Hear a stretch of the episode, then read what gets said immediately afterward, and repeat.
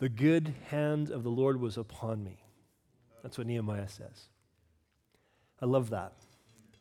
I love that Nehemiah, in writing this letter, and really probably this is probably Nehemiah recording his experiences for the king of Persia, explaining for Persian history what had happened.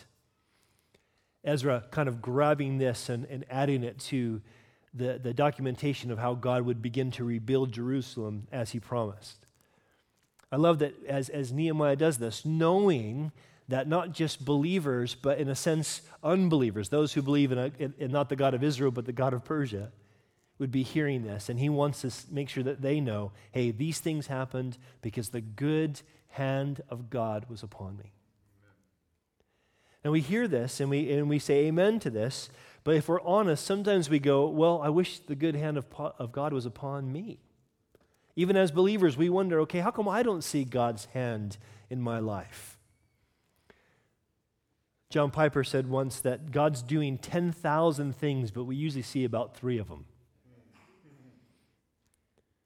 What we want to see today with Nehemiah, looking at this section, is we want to see that God is indeed working. What we're praying for, what I've been praying for this week in preparation, is that we as His people would see that God is indeed working. We need to see this. We need to have our eyes open to the fact that God is active in our life. God wants to do things in our life. God is doing things in our life. The fact that you're here today is evidence that God is doing something in your life. You say, but John, I'm not a believer. Well, yet. God's drawing you. You're here for a reason. And we can say, on the authority of Scripture, that God wants you to know Him. God is working. Nehemiah recognized where God was working. I'm going to give you three basic things today, all about how God works. And the first one is this that God works in our brokenness. If you look back at verse 1, Nehemiah starts this section by telling us a time. He says it's the month of Nisan in the 12th year of, or 20th year, excuse me, of King Artaxerxes. Now, I'm not going to try to figure out what that actually means, the exact time, but here's what we do know. We compare this to a date previous in Nehemiah, and we know about four months have, have transpired. So it's been four months since Nehemiah heard about Jerusalem. Since Hanani, his brother, came and said, it's looking bad, bro. The gates are burned with fire, the walls are broken down. The, the, the people around Jerusalem are saying, so much for their God. It's looking pretty bad. And we saw, didn't we, that how Nehemiah responded to that. When he heard that, he fell down and he wept and he mourned. He was broken. And Adam did a great job a couple weeks ago unpacking how he prayed. He confessed the sins of his people. He went back to the promises of God and said, God, you said this would happen. You said your people, if they turned from you, they would be led into captivity. But you also said if they turned back to you, you'd restore them. And he prayed that.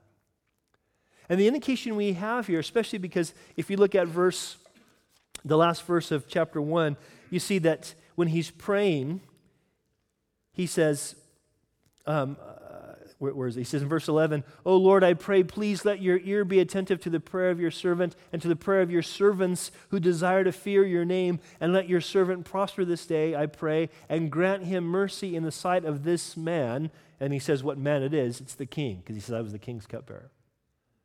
So you get a sense here that this is not just a prayer that Nehemiah prayed once. We get a sense here that this was the heart of prayer that Nehemiah had over the last four months. On his face before God, saying, God, we need you to do something. We are in a bad way. And think about this. Think about how tempting it would have been for Nehemiah not to pray this way. Because Nehemiah wasn't in Jerusalem.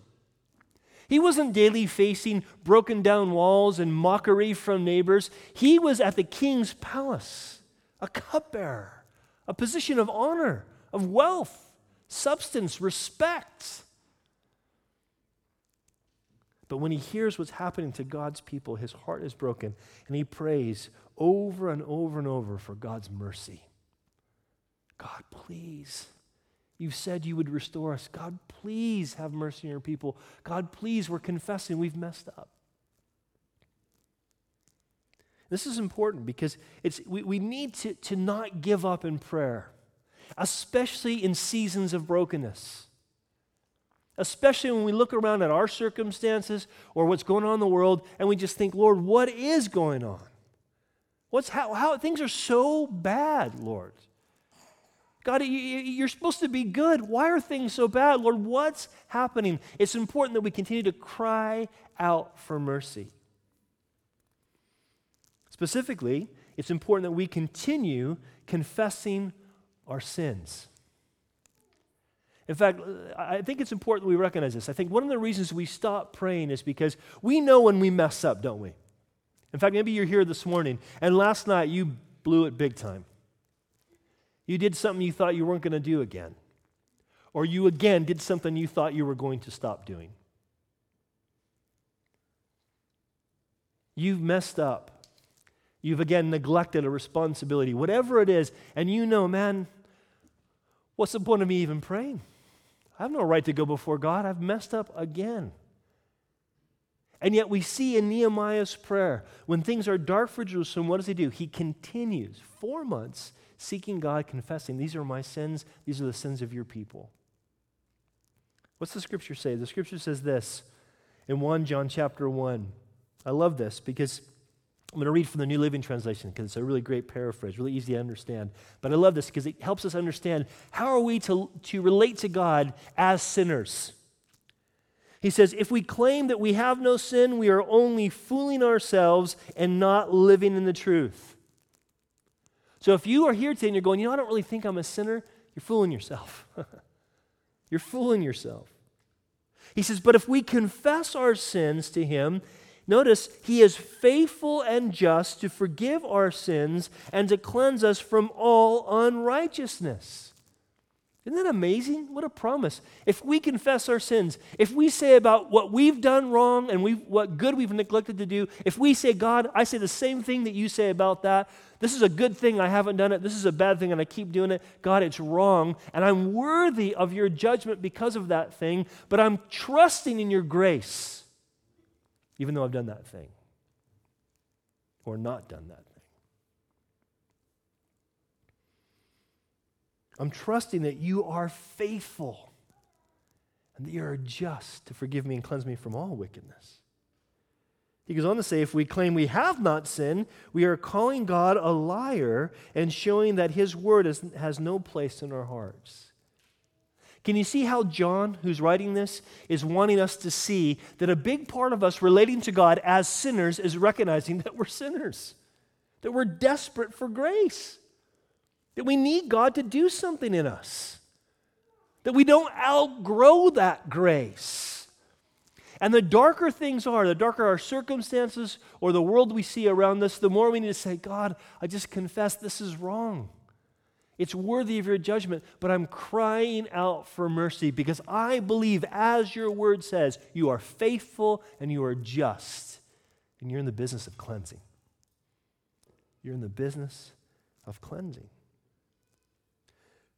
So, so the thing that we want to learn from Nehemiah is we should continue to confess our sin. Why? Because God is faithful and just. But not only that, we should continue to be asking and thanking God for things because his peace is better than all understanding. What does the scripture say? Paul says in Philippians, again, New Living Translation, like the way it paraphrases, it says, Don't worry about anything, instead, pray about everything. Tell God what you need and thank Him for all He's done. Then you will experience God's peace, which exceeds anything we can understand. His peace will guard your hearts and minds as you live in Christ Jesus.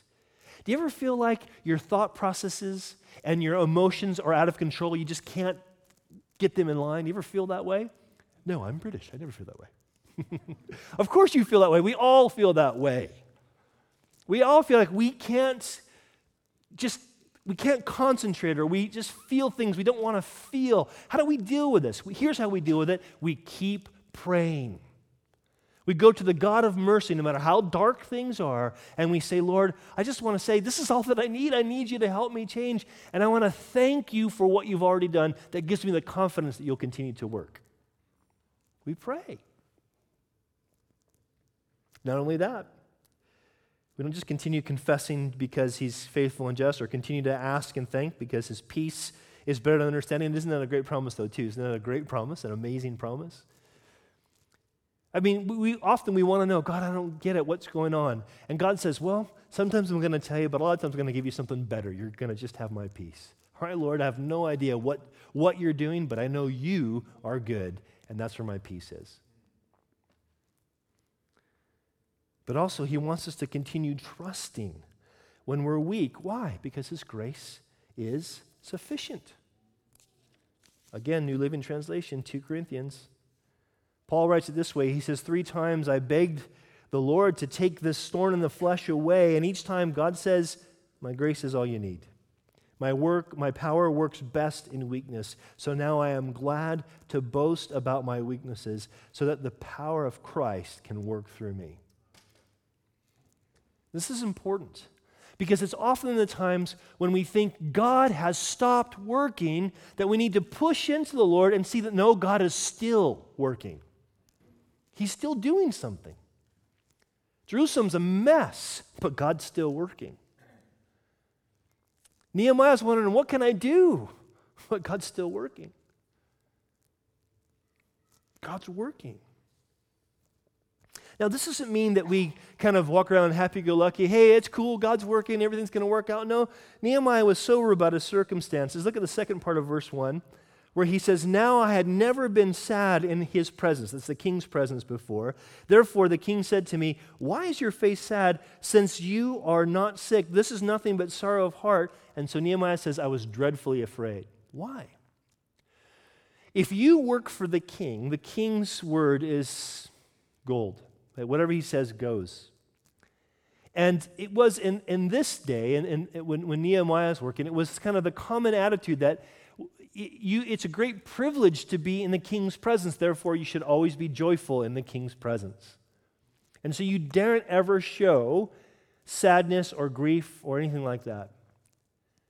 The other issue is if you are looking uncomfortable or sad or nervous and you're the cupbearer, you're someone who has influence, you're someone who gets close to the king, he might be thinking you're plotting to kill me. He's got to be paranoid. That's why he stays king.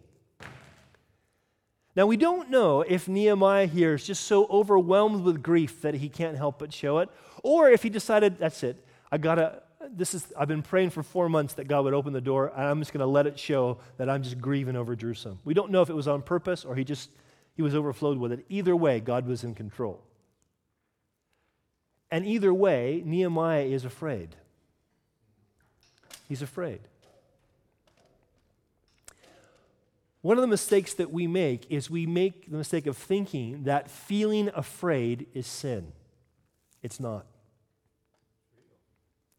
If you are afraid of, because of the condition of your marriage, the fear is not sin.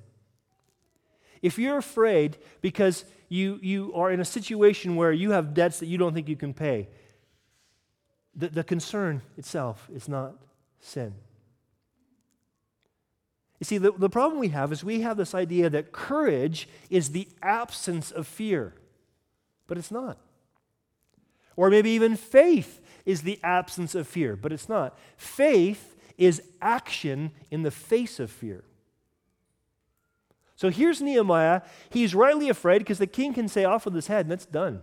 There's no deliberation, there's no jury, it's just done. He's afraid. He's sober about his circumstances. But what does he do? Look at verse 3. And so I said to the king, May the king live forever. Now, I don't think this was just kind of a nice phrase to say, or this was purely motivated by fear. I honestly believe, because of the character of Nehemiah that we see through this book, that this is Nehemiah's heart. King, I'm for you, I'm not against you. I want you to live forever. Probably even thinking, I want you to know the God of Israel so you know the resurrection and live forever. I want you to live forever. But he makes it clear. He just lets it go. What does he say? Why should my face not be sad when the city, the place of my father's tomb, lies waste and its gates are burned with fire? It's interesting that he doesn't name Jerusalem, he just says the city that. It's also interesting that he didn't say, My people are being derided, our God's being derided. He doesn't bring that up either. This is where he's being wise as a serpent, gentle as a dove. Instead, what does he bring up? He brings up something that he knows our Artaxerxes will have compassion on. My father's tombs are being desecrated. Because everyone on that day would honor their parents' memory, their ancestors' memory. So he knew that he'd have compassion on that. He's being wise. Now, what's interesting is this is a great example of faith. Faith, listen, is demonstrated when we take risk. This is what Nehemiah is doing. He's demonstrating a faith that takes risks. It, we're not really believing if we're not taking risks. I want you to think about it. Think about it. if you haven't read the Gospels, go back and read the Gospels Matthew, Mark, Luke, and John. Or read even one of the Gospels. You know you're going to see? You're going to see Jesus calling 12 mainly fishermen to do stuff that's radical, to be willing to die for him, their rabbi.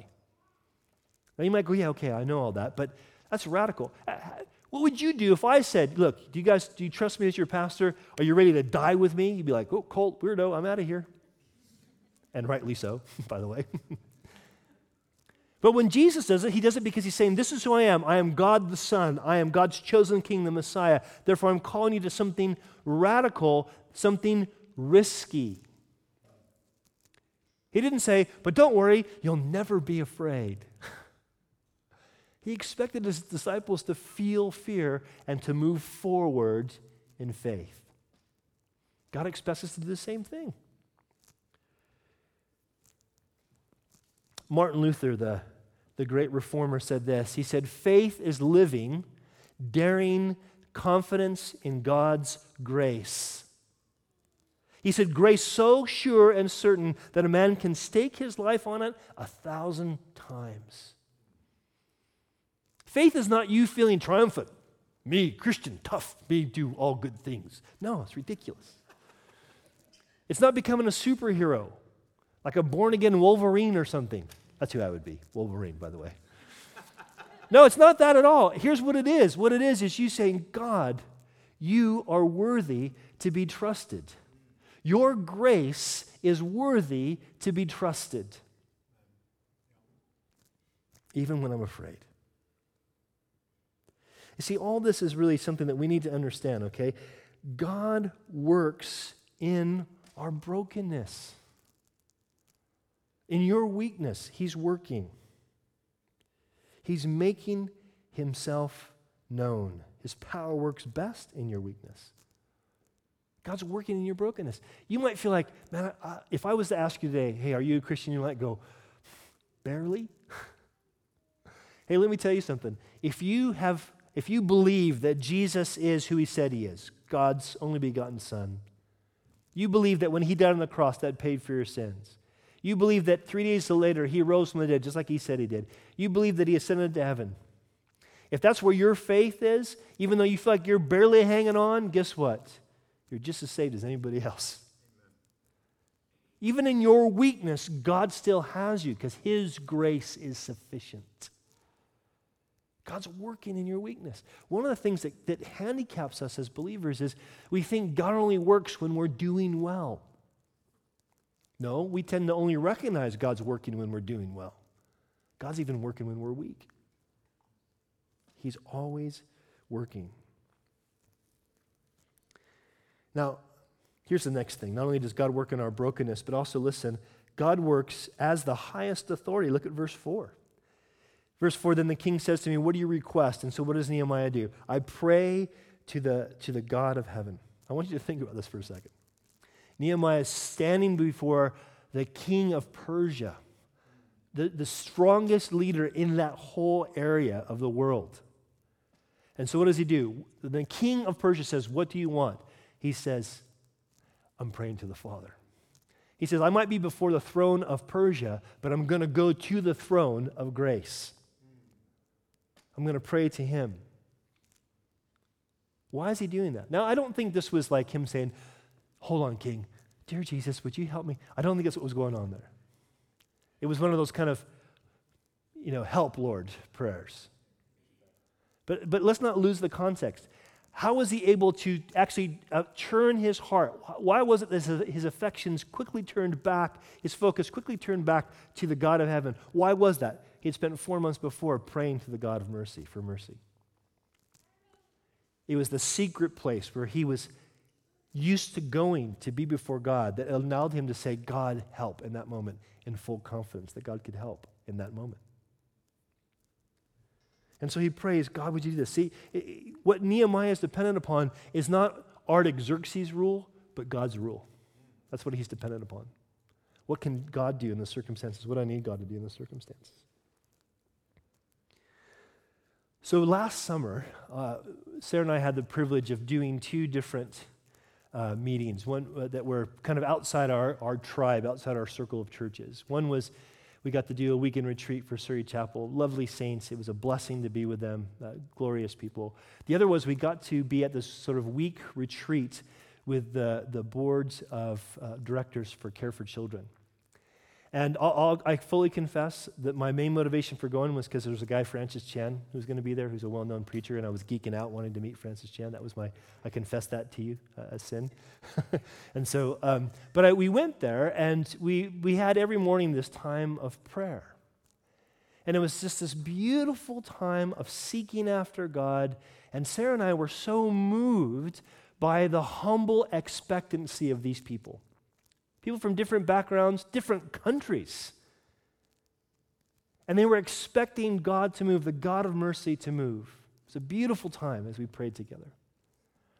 And I was so challenged about, Lord, it's been so long that I've prayed with that kind of expectancy. I find sometimes I'm, I'm praying to God, but really in my heart, I'm addressing my prayers to fate. Lord Jesus, would you help this? Father in heaven, would you do this? Whatever happens is going to happen, I guess. Instead of saying, Father, you are this God. You revealed yourself to be this God. You've made these promises. You've done these things. Lord, would you please, in your mercy, do it again for us? Praying with that kind of expectancy. So I was really convicted. And so I was determined to say, Lord, I want to start believing you for things. But you know how it is. God stirs your heart, you make that commitment, and then things wane over a bit of time, don't they? We've all been there. And so uh, back in, like, say, May, I was beginning to feel uncomfortable with the fact that I still didn't really wasn't expecting God to do as much as I think I needed to expect Him to do. And we were, um, at the time, uh, our Bible reading plan was in 2 Kings, and we were reading in 2 Kings about, in fact, where's my, hold on.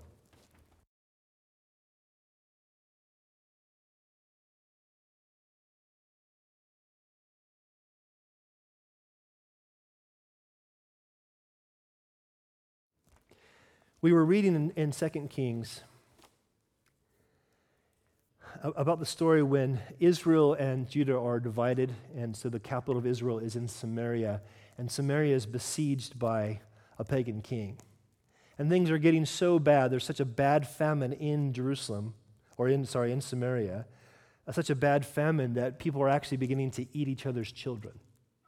It was that bad. And so when a woman comes to the king, Jehu, I think it was, and says, Hey, I have a problem. We ate my child yesterday, and now the woman uh, who, whose child we're supposed to eat today won't, won't cooperate. King, can you please help? And the king decides to blame Elisha, who's the prophet of God at the time. Stinking Elisha, he's always cursing us. He's always pointing out where we're wrong.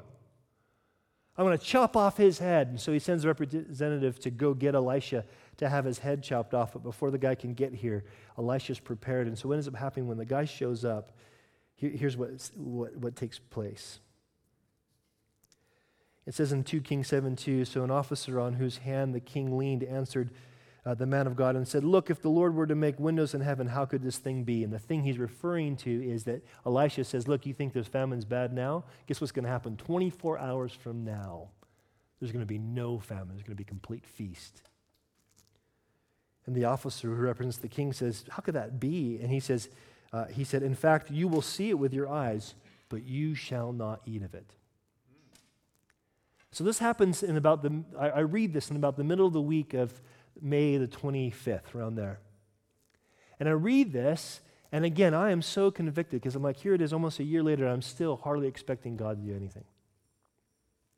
And so I'm wrestling with this for a couple days. And Friday, the 25th of May, it's right here in my journal, I'm reading the, the Bible reading for that day, and one of them was Psalm 84. And here's what I read in Psalm 84 Psalm 84, 11 and 12. Listen. No good thing does he, that's God, withhold from those who walk uprightly. O Lord of hosts, blessed is the one who trusts in you. And I thought, Lord, I have to believe that you can do more than I see you do. And I have to believe that you can do what I can't do. You can make happen what I can't make happen. So I wrote in my journal, this is Friday, May 25th. I wrote in my journal, okay, Lord, here's what I want. And I made a list of things. I'm not going to tell you them all because some of them are private, but one of them is two church buildings, Lord.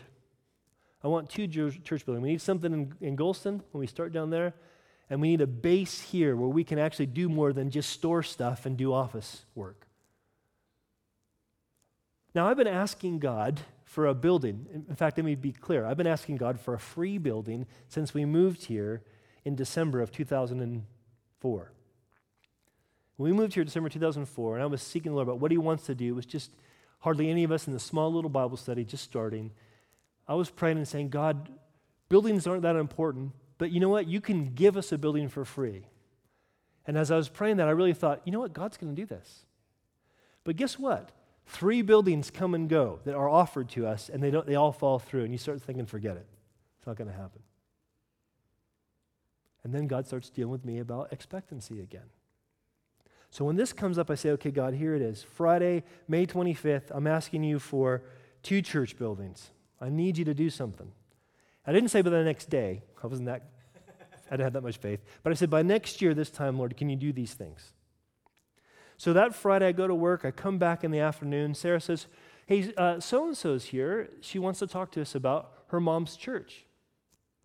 Oh, okay, cool. Her mom's church is closing down. They have a building you might be interested in. Would you like me to put you in contact with the trustees? Well, yeah, that would be awesome. She goes home, calls the trustee. The trustee call, uh, sends a message to me asking if I'm interested. I say I'm interested. He sends me another text, hasn't even met me yet, saying, We are ready to sign the building over to you today. Same day.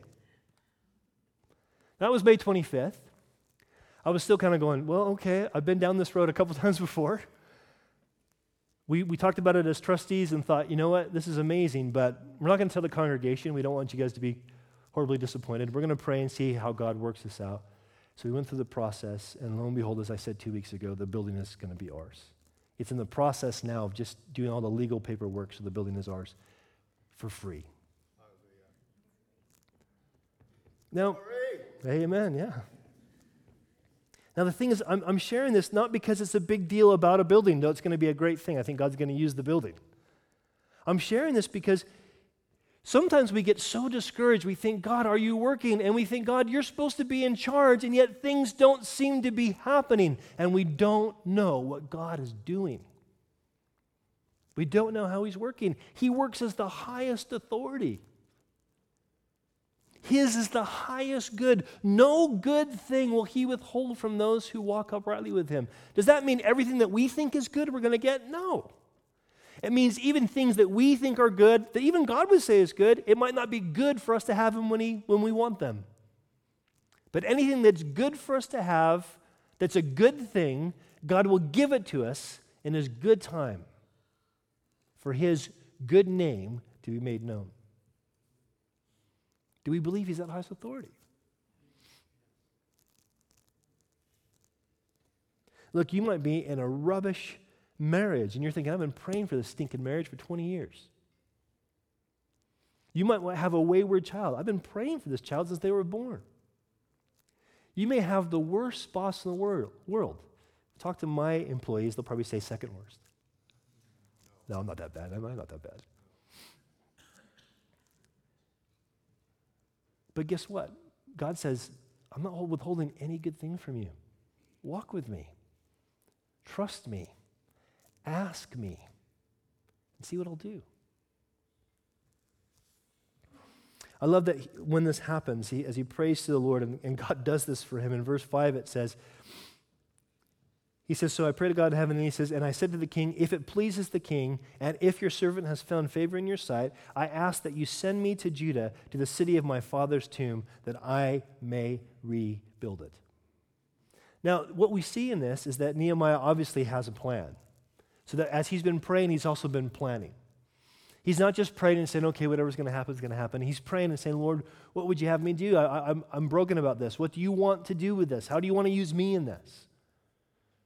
But I also love this that he submits himself to Artaxerxes. He is saying, okay, you're the king, so if you let me go, I'm, will, this is what I want to do. Now, this is interesting because sometimes we as Christians, because we know Jesus is the highest authority, God's the highest authority, we serve the King of Kings and Lord of Lords, we can kind of, in our heart, stick two fingers up at all other authority. We can kind of thumb our nose at all other authority. I've had so many conversations, and I say this with a beam in my own eye, I do admit this, but I've so many conversations with people that just, just you know, drive as fast as they possibly can get out between speed cameras. You know, speed cameras slow down, slow down. You know, you do this. You know, or or or people, believers. I've known leaders in churches that that really basically lie so they don't have to pay so many taxes. Now, vote to have less taxes if that's what's bothering you. That's fine, but don't lie. And it's amazing how we can think we don't need to submit to leaders. And, and, I'll tell you, in ministry, I've seen this happen. This happened to me. I knew that God was calling me to go to North, from California, North Carolina, to plant a church in 1997, babe, I think it was, 1997? 96 is when we initially asked. And, and God was confirming this with like prophetic words. I'm supposed to go do this. And so I go to my pastor thinking he's going to be supportive, and you know what he says? He says, How dare you come into my office and say, oh, I'm 26, I'm going to go plant a church. You know, you need to go humble yourself and figure this out. And I walked out of the office thinking, He's lucky I didn't slug him. Talking to me that way.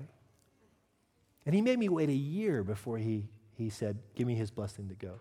But you know what was amazing about that? I could have left beforehand. There was no like law that said I couldn't stay. But you know what was amazing about that? In that year, the Lord was teaching me so much about submission and humility and God's timing. Because here's the truth with God's timing, that, you know what ended up happening? Someone else went to plant a church in the same city I was going to go to, and that church took off and it was successful. So by the time I got there, guess what? Those initial people that wanted that kind of church were already somewhere else. You go, well, that's bad news. No, it was great news because what we ended up realizing in hindsight was what God was doing was not go plant a church, but go to the woodshed and learn to get your pride dealt with. Pride that I had no clue was there.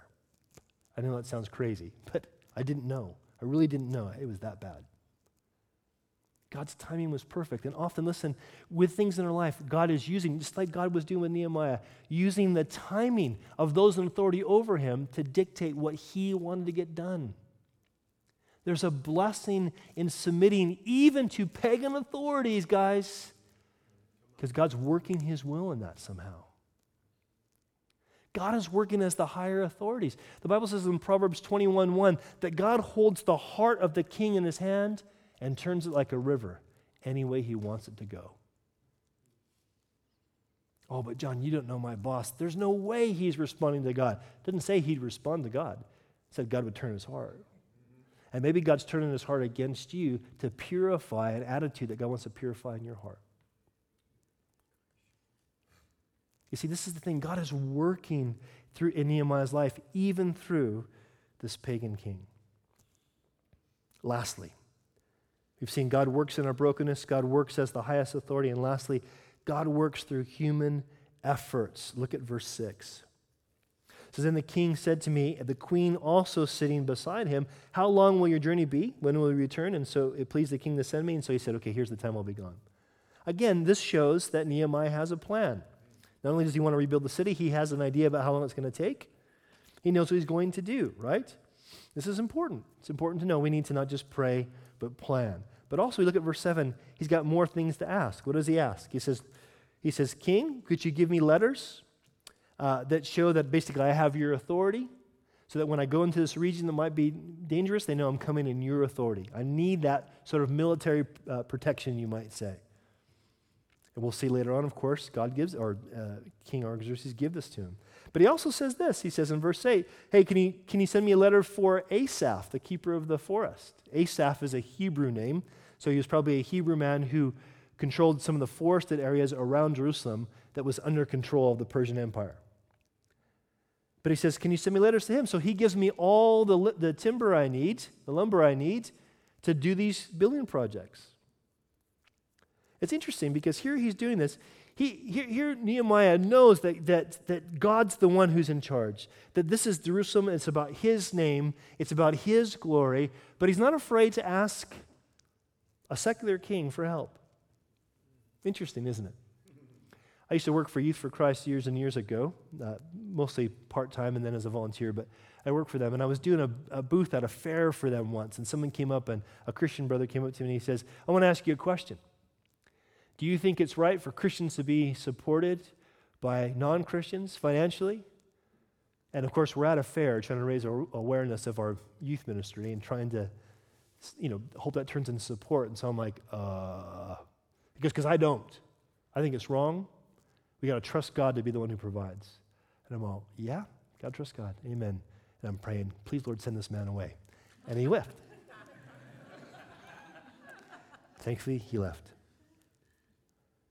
The thing is, we look at here in Scripture, is it okay for us to be funded by non Christian sources? I don't think it forbids it. Does that mean we're going to go begging door to door? No. Does that mean we're going to trust the government to give us the money we need? No. We're going to trust God to give us what we need.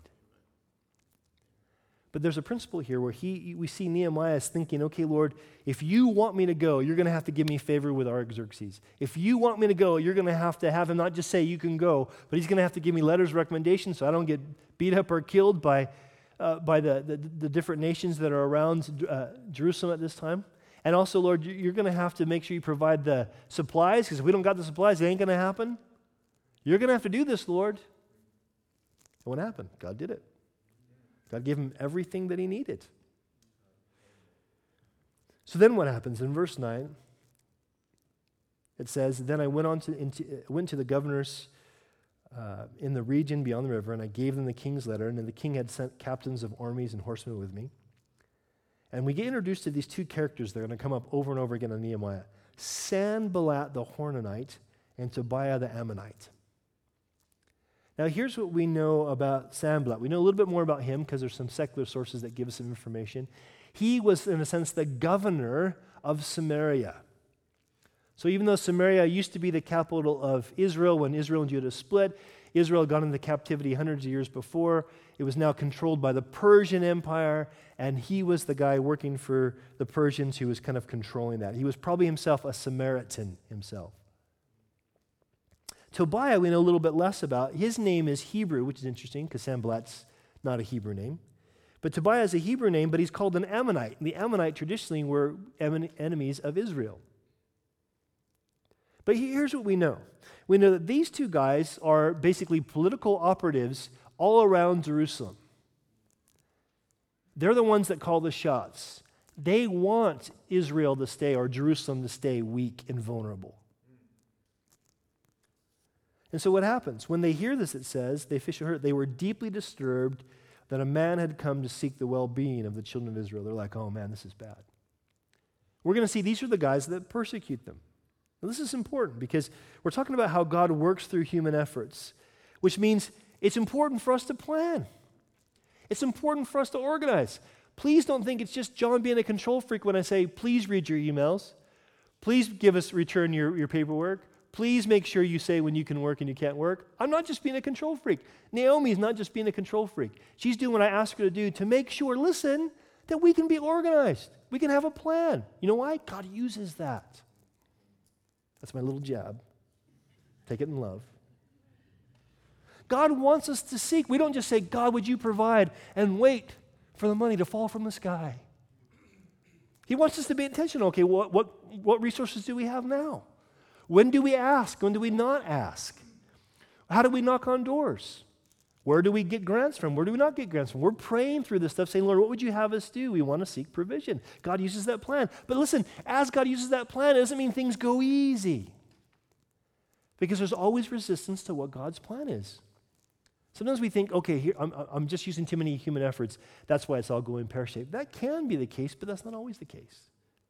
The truth is, when we're doing what God's calling us to do and we're working towards something that God's called us to do, when we're about His business of restoring His people, when we're doing that, guess what happens? There's resistance.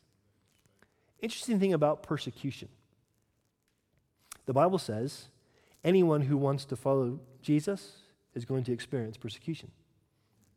It says, uh, 2 Timothy 3.12, yes, all who desire to live godly in Christ Jesus will suffer persecution.